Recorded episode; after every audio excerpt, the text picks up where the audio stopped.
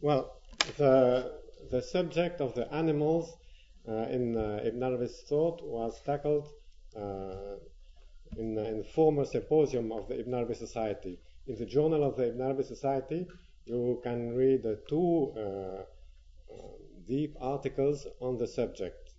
In uh, the year 2008, uh, Pasha Muhammad Khan wrote uh, an article entitled Nothing But Animals, where he uh, had a reflection on the notion of absolute animals in Ibn Arabi's uh, thought and uh, with a special focus on the ringstones of wisdom.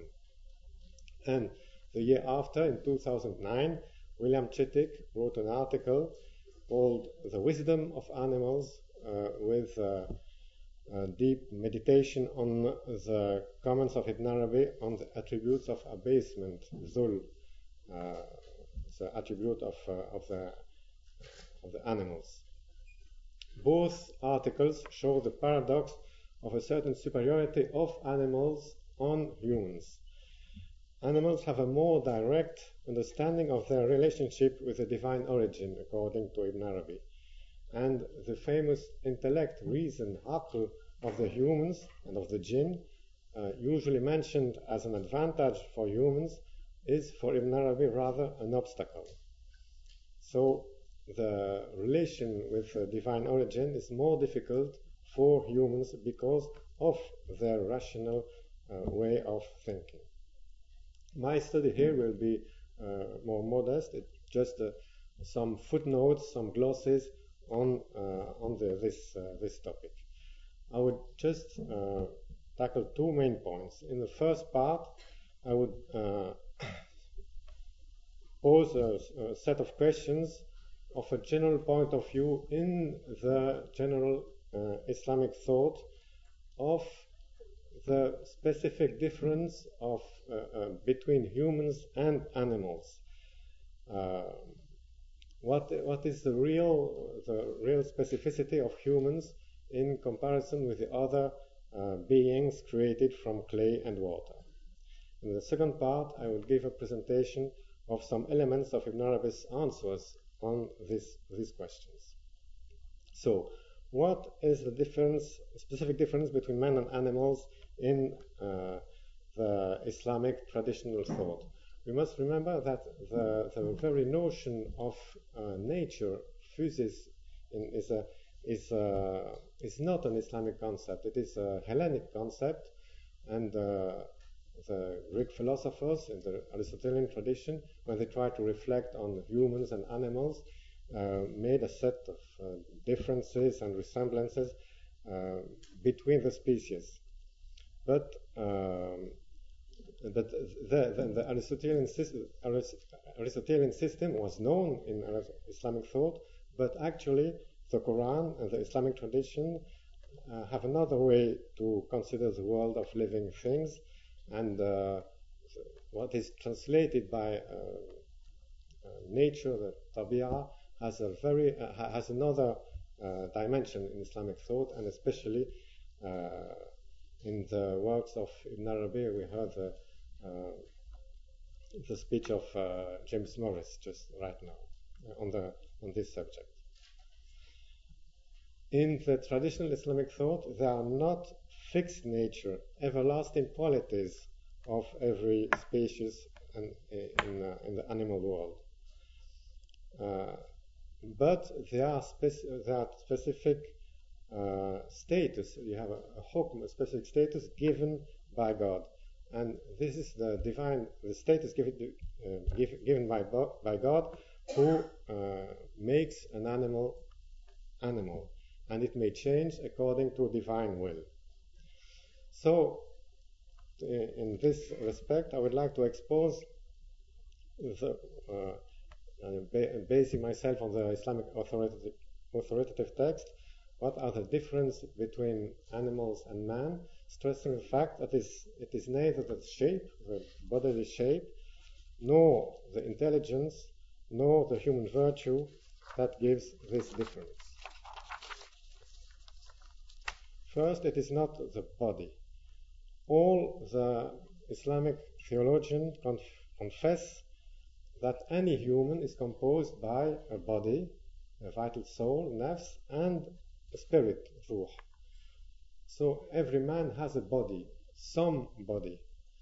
It is, however, not necessarily a human body, like we usually know uh, we are accustomed to. And several examples can be given.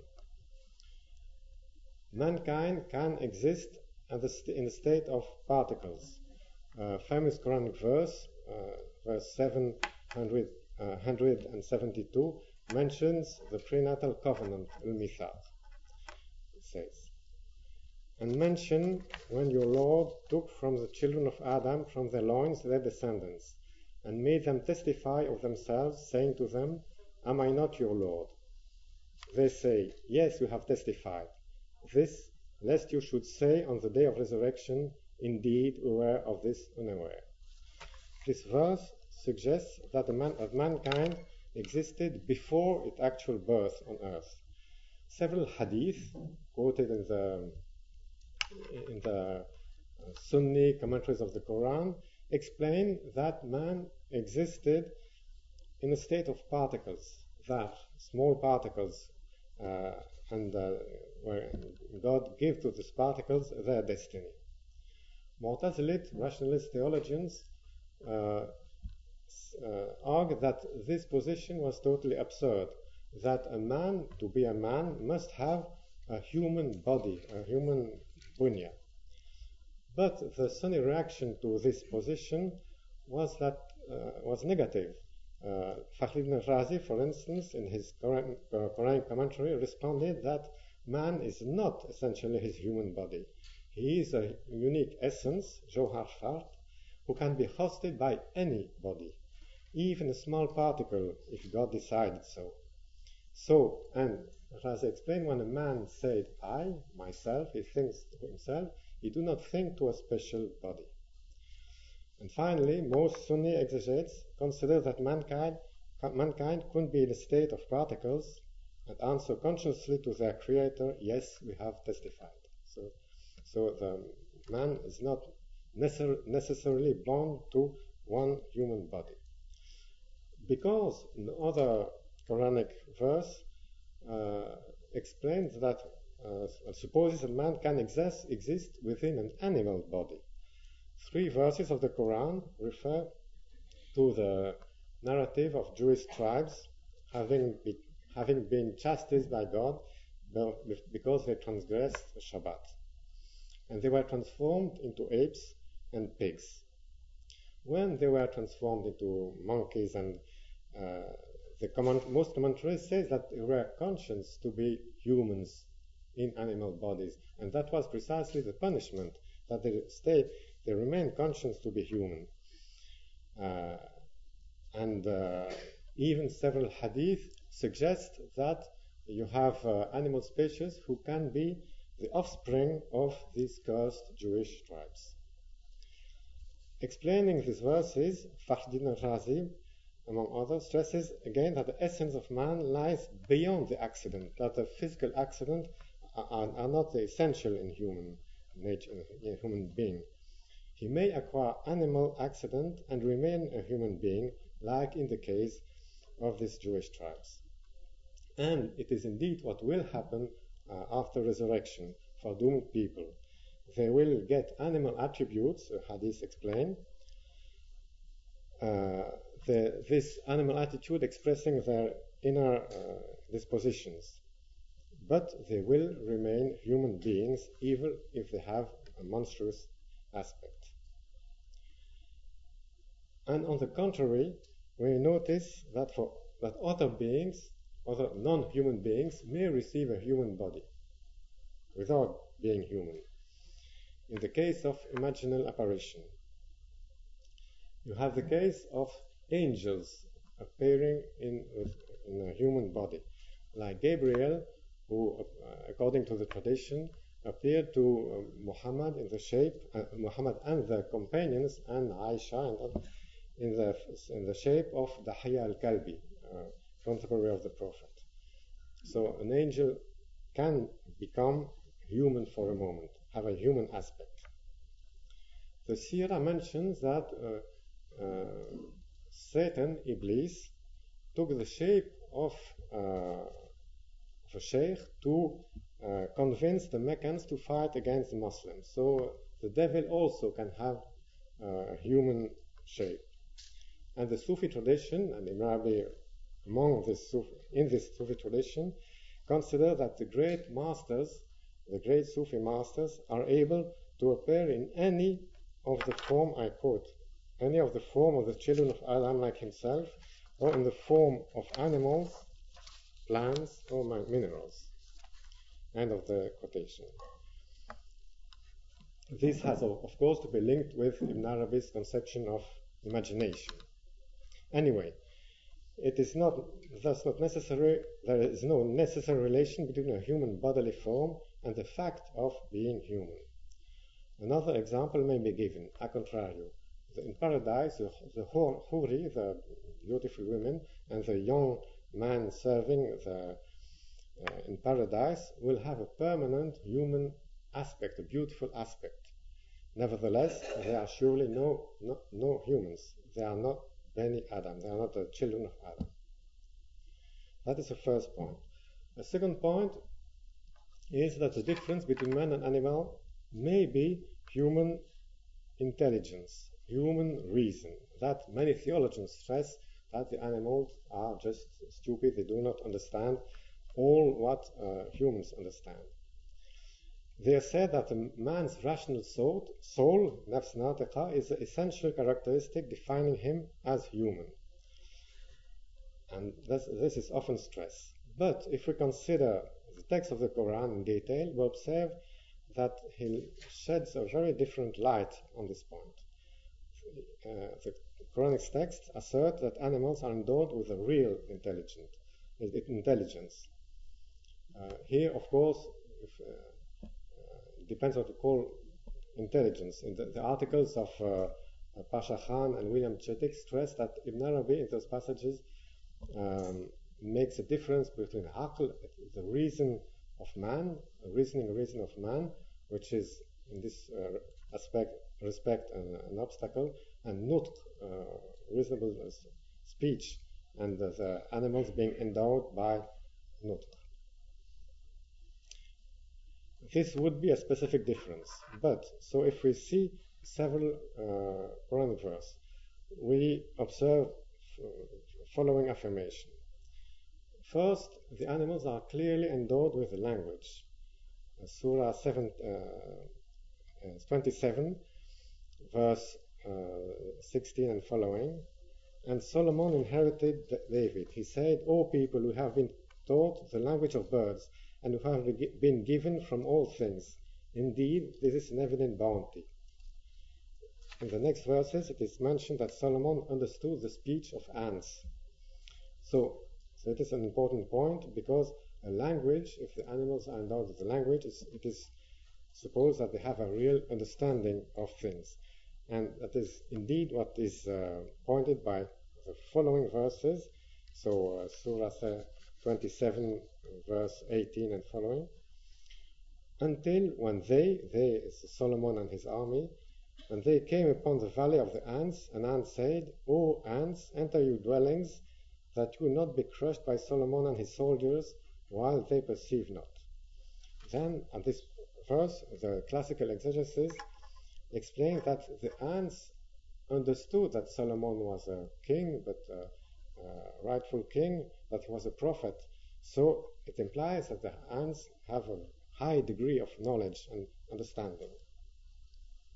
And, and that's maybe a most important thing, the animals seem to be responsible of their acts, what uh, the uh, Islamic theology calls uh, mukallaf, taklif. They, they, are responsible before the Sharia. Surah uh, 27, uh, verse 20 and following.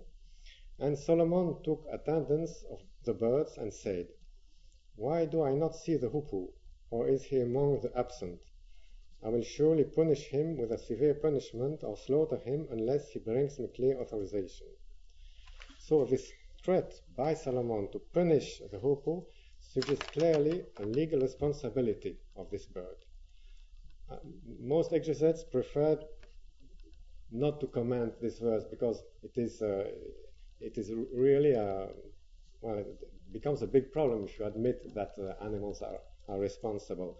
And they say, no, you know, at this time, the, uh, at the time of Solomon, the animals were different, they were more clever, and I don't know. but anyway, the text is here.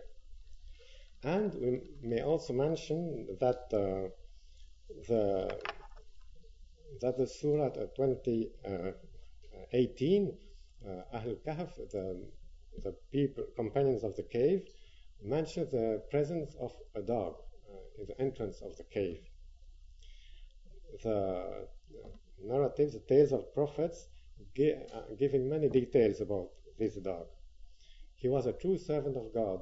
The companions, before hiding in the cave, tried to to chase him to and uh, and throw uh, were throwing stones at him so that he he, he had to go away. But the dog began to speak and to beg them to, because he wanted to stay with them.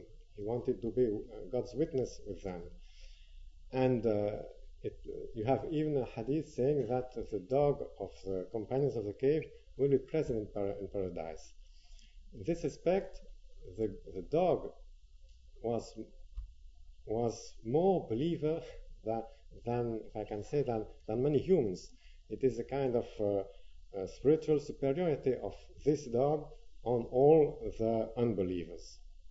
And that is also a big, huge uh, theological questions.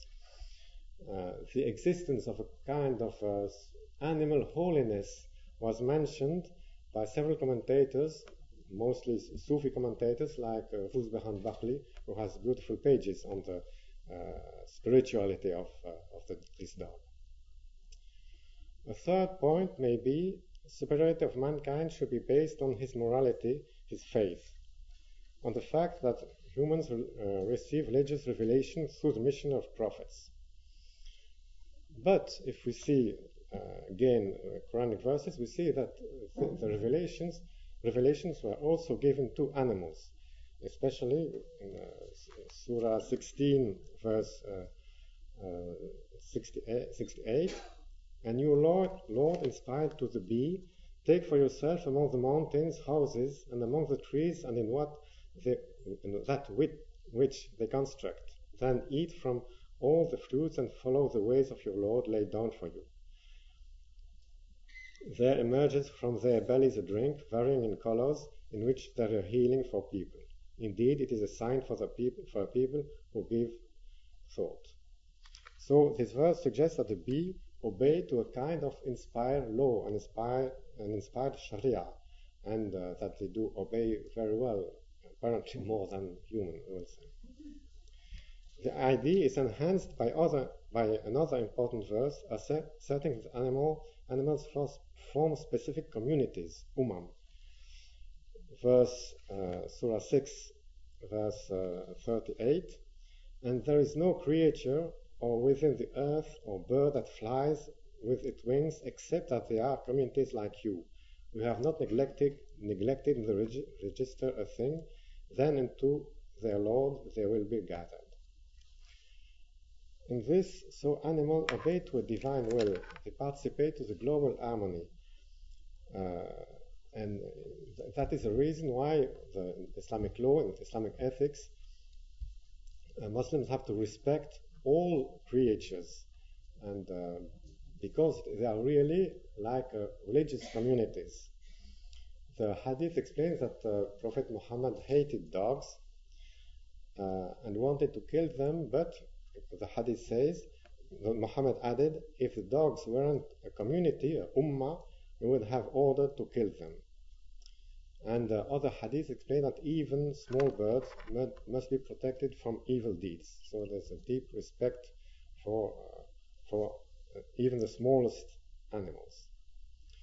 So on the whole, we can sum up, sum up, according to theological exegesis, animals are intelligent enough to know that to know God as a creator and one. Even more, they are worshipping God, they are able to praise Him and adore Him. The idea stems from several Quranic verses. For example, uh, Surah 17, verse uh, 44. The seven heavens and the earth and whatever is in them exalt him, and there is not a thing except that it exalts God by his praise, but you do not understand the, their way of exalting. Indeed, he is ever forbearing and forgiving. Another important verse, Surah 24, verse 41. Do you not see that God is exalted by whomever is within the heavens and the earth, and by the birds with wings spread in flight? Each of them has known his main means of prayer and exalted him, and God is knowing of what they do. Many theologians and uh, commentators try to minimize this prayer of the animals. Uh, they make a distinction, distinction between praise, tasbih, uh, so kind of universal uh, appeal of uh, creation towards God, and prayer, salat, reserved to man. But uh, the most prominent uh, theologians stress that animals are really intelligent enough to have what we can call a prayer, a salat. Fakhruddin al-Razi stresses how intelligent animals are. He mentions the spider and, and its house, the bear who can use tools and foresee events, events bees and their organization, migratory birds uh, uh, finding their way, horses and dogs who can communicate so well, turtles who can who know what grass or vegetable can heal them, or the swallow uh, who, who build, builds up his nest, and many other examples. Razi therefore considers that these animals are receiving inspiration from God, ilham, and he, he is convinced that they are conscious of their own worship. Razi is, is, a theologian, he's not a Sufi, so it is important to, to, to stress that he and other non-Sufi uh, theologians uh, um, stress this, uh, this point. Qurtubi, for example, who is mostly a jurist, commentator of the Quran, find, is, thinks that you have enough hadith and the Quranic verses stressing that uh, indeed the animals are worshipping God in a real sense. Qushayri develops, develops the idea of a general prayer in the universe. Every species has its own way of worshipping. Of course, reasonable, reasonable beings like man or jinn may pray consciously, but they also uh, may, may, may, uh, may, pray, may pray uh, on an uh, unconscious without intention. And God receives the worshipping of the animals who are sincere and does not receive the prayer of the hypocrites and neglecting people among humans. So we are coming back to our first, questions. What is the essential difference between a man and an animal? What is justifying man's superiority on animals? I, I, at the beginning of the Quran, it is written that uh, angels had to, had to bow before Adam. So there is uh, there is a superiority anyway. You have a well-known uh, medieval text, the 20, uh, 20, 22, the Epistle 22 of the Sincere Brethren, Ikhwan al-Safa, uh, telling the trial of uh, the animals against humans, and the animals are arguing against humans, saying, "Why do you uh, treat us that that way?" And um, the, the, arguments of humans to say that they are superior to, to, uh, to animals are very weak indeed. So, Ibn Arabi develops on that point a very original and rich point of view. First, he stresses that the animals are really reasonable beings. He devotes to these questions several uh, passages of his uh, works, but in the Futuhat, chapter 378, he stresses that animals are intelligent and responsible, mukallafun. They are all reasonable beings, haywan natiq. And that is a proof, writes Ibn Arabi, that they, the God speaks to them and gave them responsibility. هم مخاطبون مكلفون من عند الله. Uh, considering the verse I quoted, the seven, the seven heavens and the earth and whatever is in them exalt him, and there is not a thing except that it exalts God by his praise, but you do not understand their way of exalting. Indeed, he is ever forbearing and forgiving. Ibn Arabi asserts that the animals are endowed with language, with an innate language for praise God. Note, uh, with so the uh, remind remind must remind here that uh, so this uh, this what uh, William Chittick translates by rational speech, is not identical with reason, with human reason. Human reason is specific to man and to jinn also, but the animals have uh, rational speech.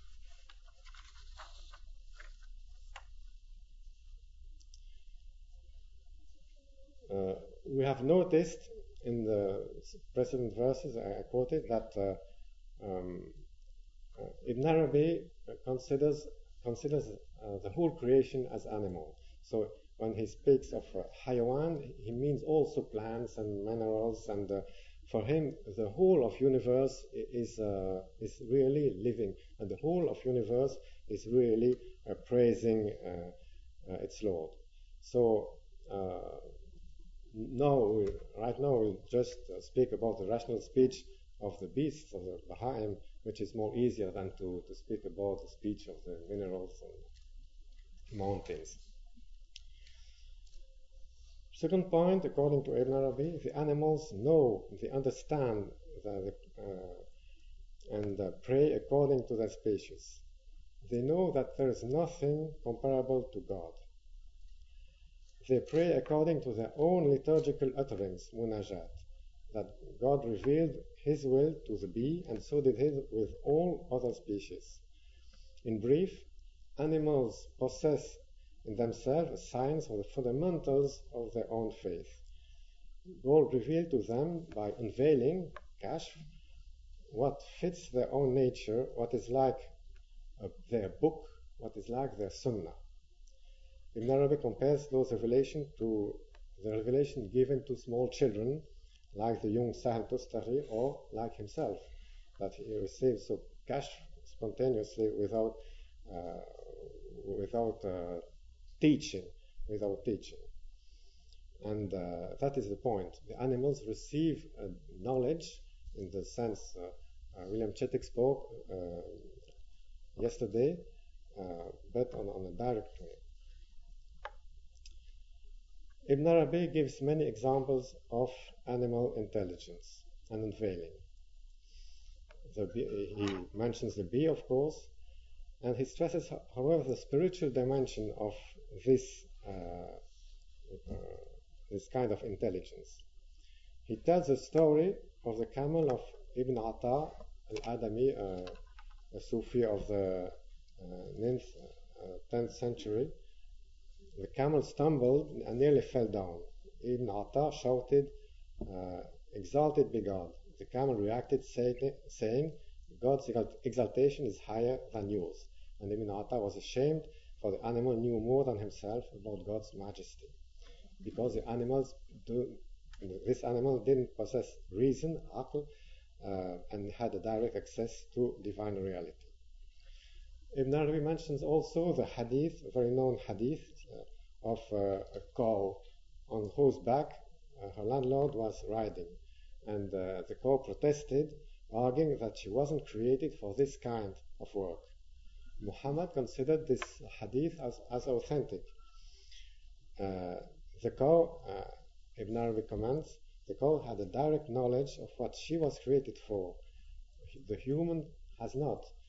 Uh, he needs a prophet to explain to him uh, to understand this. He mentions also the story of a Sufi, Ba'd Ahlallah, who saw a man riding on a donkey and hitting the head of, his, of the donkey to make him walk faster. Why, did, why do you hit the head of your donkey? the Sufi asked. Thus, the donkey said, Let him do so, he's hitting his own head.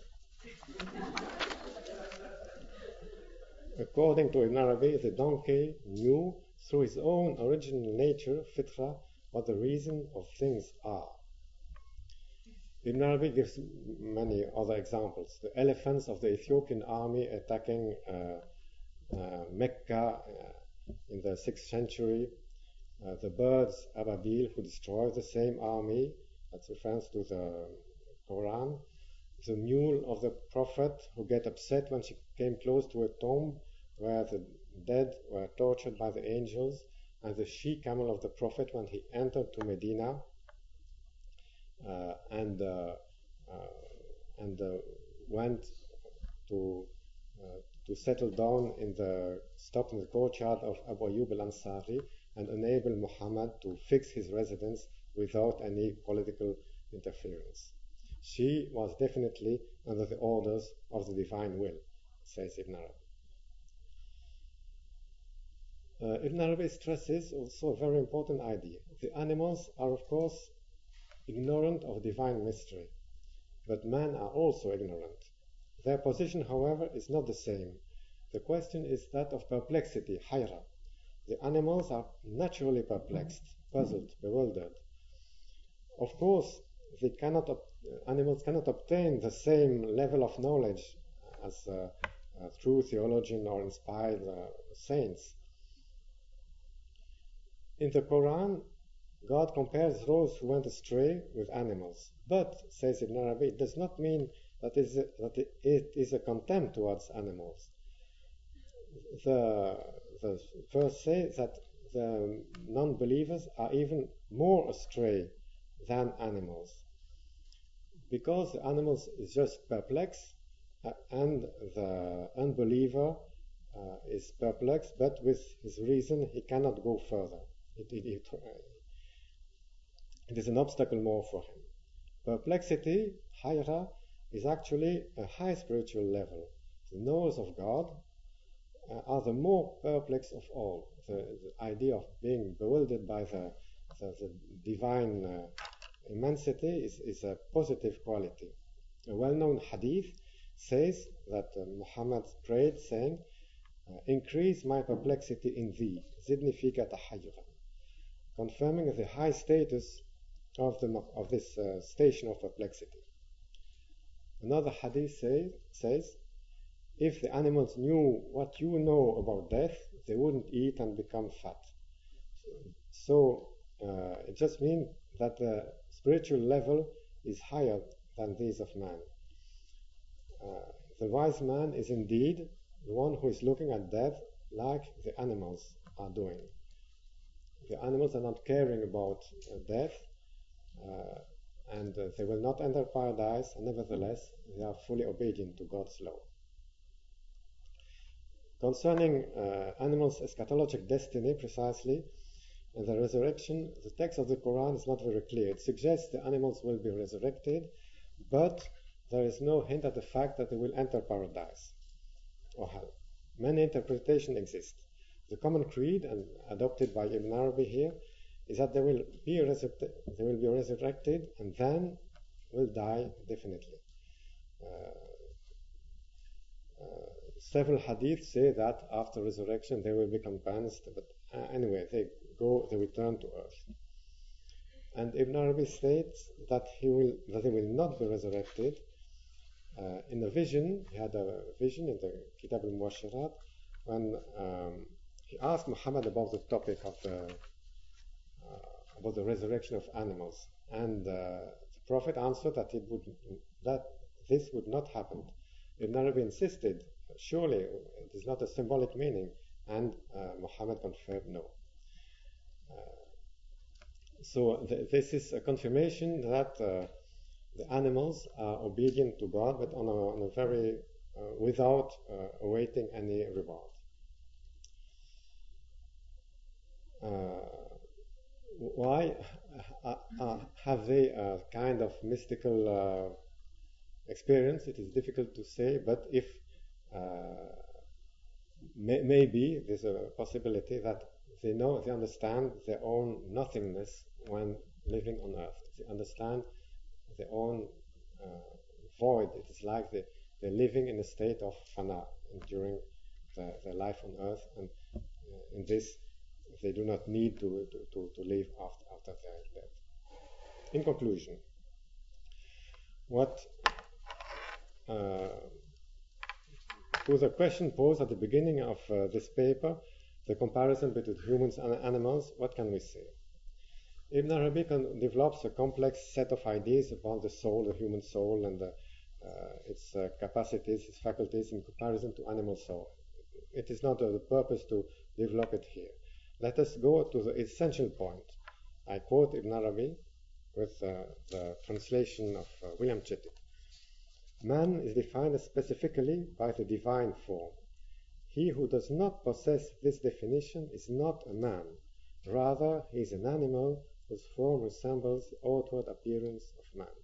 So that is a very important point. So, uh, to be a man is to correspond to the divine form. But what is the divine form? Ibn Arabi says in another passage, God created Adam upon his own form. He ascribed to him all his most beautiful names. To the strength of the form, he was able to carry out the offered trust. And in another sentence, in other words, this shaped and balanced plane, the human shape, is a receptacle for all forms, so God makes it appear in whatever form He wills, since He has told us that His plane was, be, has been given receptivity towards any form. That is the answer to all the, the questions uh, uh, posed at the, the, beginning. So I, I repeat the sentence since He has told us that this human plane has been given receptivity toward any form. So uh, human form is not one specific form. It is humans may, may have all, theoretically all forms. So what about the comparison with animals? Well, first, clearly the animals are the expression of some divine names, while the humans are the expression of all divine names. So uh, the animals are the expression of, uh, for instance, the names uh, Abaysa al-Muzil, and a second important point is that an animal, born as an animal, do not transform itself.